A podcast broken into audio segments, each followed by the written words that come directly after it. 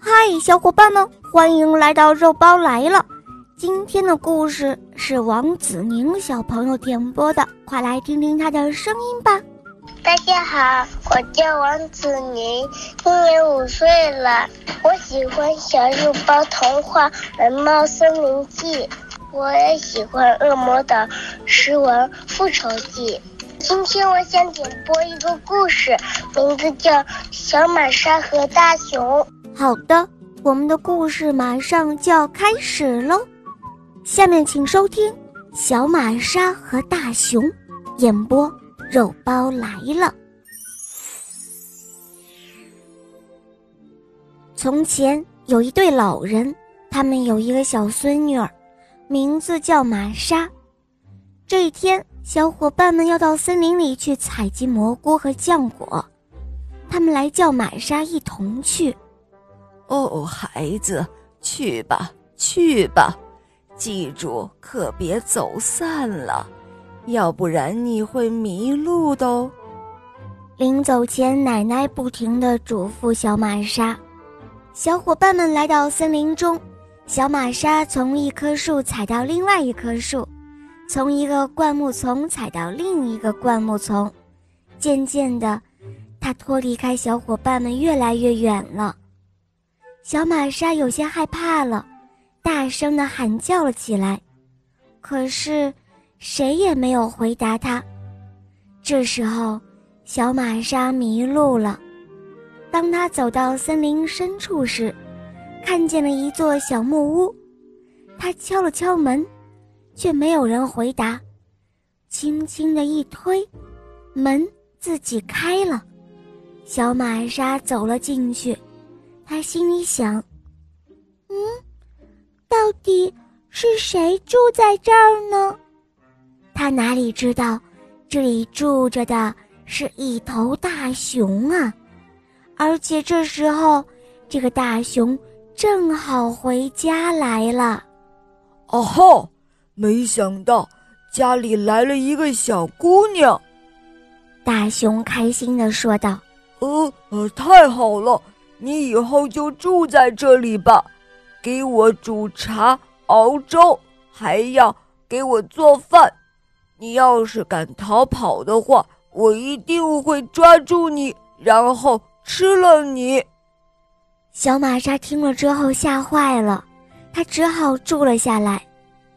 周围全都是森林，就算想逃，又能往哪儿逃呢？但是他时时刻刻都在思念着他的爷爷和奶奶，时时刻刻都在想着办法。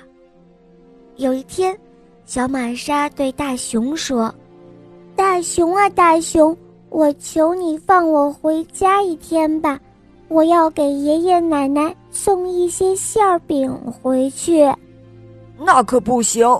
大熊说：“不过我可以去替你送。”其实啊，大熊的回答正是小玛莎想要的回答。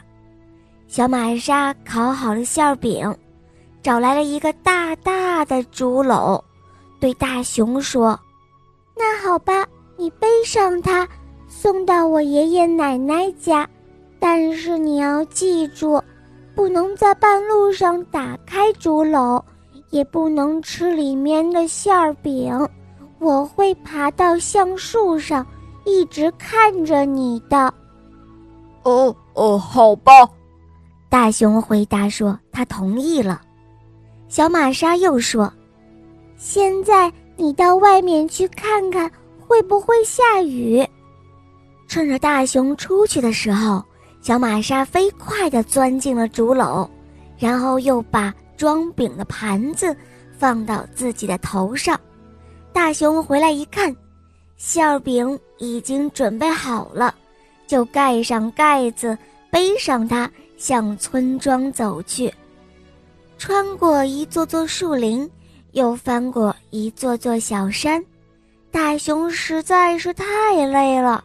就自言自语地说：“哎呀，实在是太累了，我要坐到石头上休息一下，还要吃块馅饼解解饿。”就在这个时候，躲在竹篓里的小玛莎听到了，她马上说：“嗯，我看着呢，我看着呢，你不要偷懒，也不要馋嘴偷吃馅饼，快点送去给我爷爷奶奶，快点哦！”哦，呃，嗯，你在哪里？你在哪里？你的眼睛可真尖啊！嗯，什么都看得见吗？嗯，怎么回事？大熊感到很无奈，一边嘟嘟囔囔着，一边背起了竹篓，继续赶路。走啊走，大熊又累得停了下来，自言自语地说：“哎呀，累死了！我要坐在石头上休息休息，然后再吃一块馅饼解解饿。”这时候，躲在竹篓里的小玛莎又听到了，她马上又说：“我看着呢，我看着呢，你可不要偷懒，不要馋嘴偷吃馅饼，快点送给我的爷爷还有我的奶奶。”大熊一听，吃了一惊：“哦，这个小丫头真狡猾，坐的那么高，看得那么远。”大熊很无奈，只好站起来继续赶路。他进了村庄，找到了小玛莎的爷爷奶奶所住的房子。大熊这时候已经累得精疲力尽了，他使出全身的力气敲门：“啊啊，快点开门！快点开门！我给你们带来了小玛莎的礼物。”就在这个时候，几只猎狗发现了大熊，一起向他扑了过来。大熊可吓坏了，丢下竹篓，头也不回就给跑了。这时候，小玛莎的爷爷奶奶来到门口，看见了竹篓，他们掀开盖子，端出了盘子，简直不敢相信自己的眼睛。竹篓里坐着的。正是他们的小玛莎。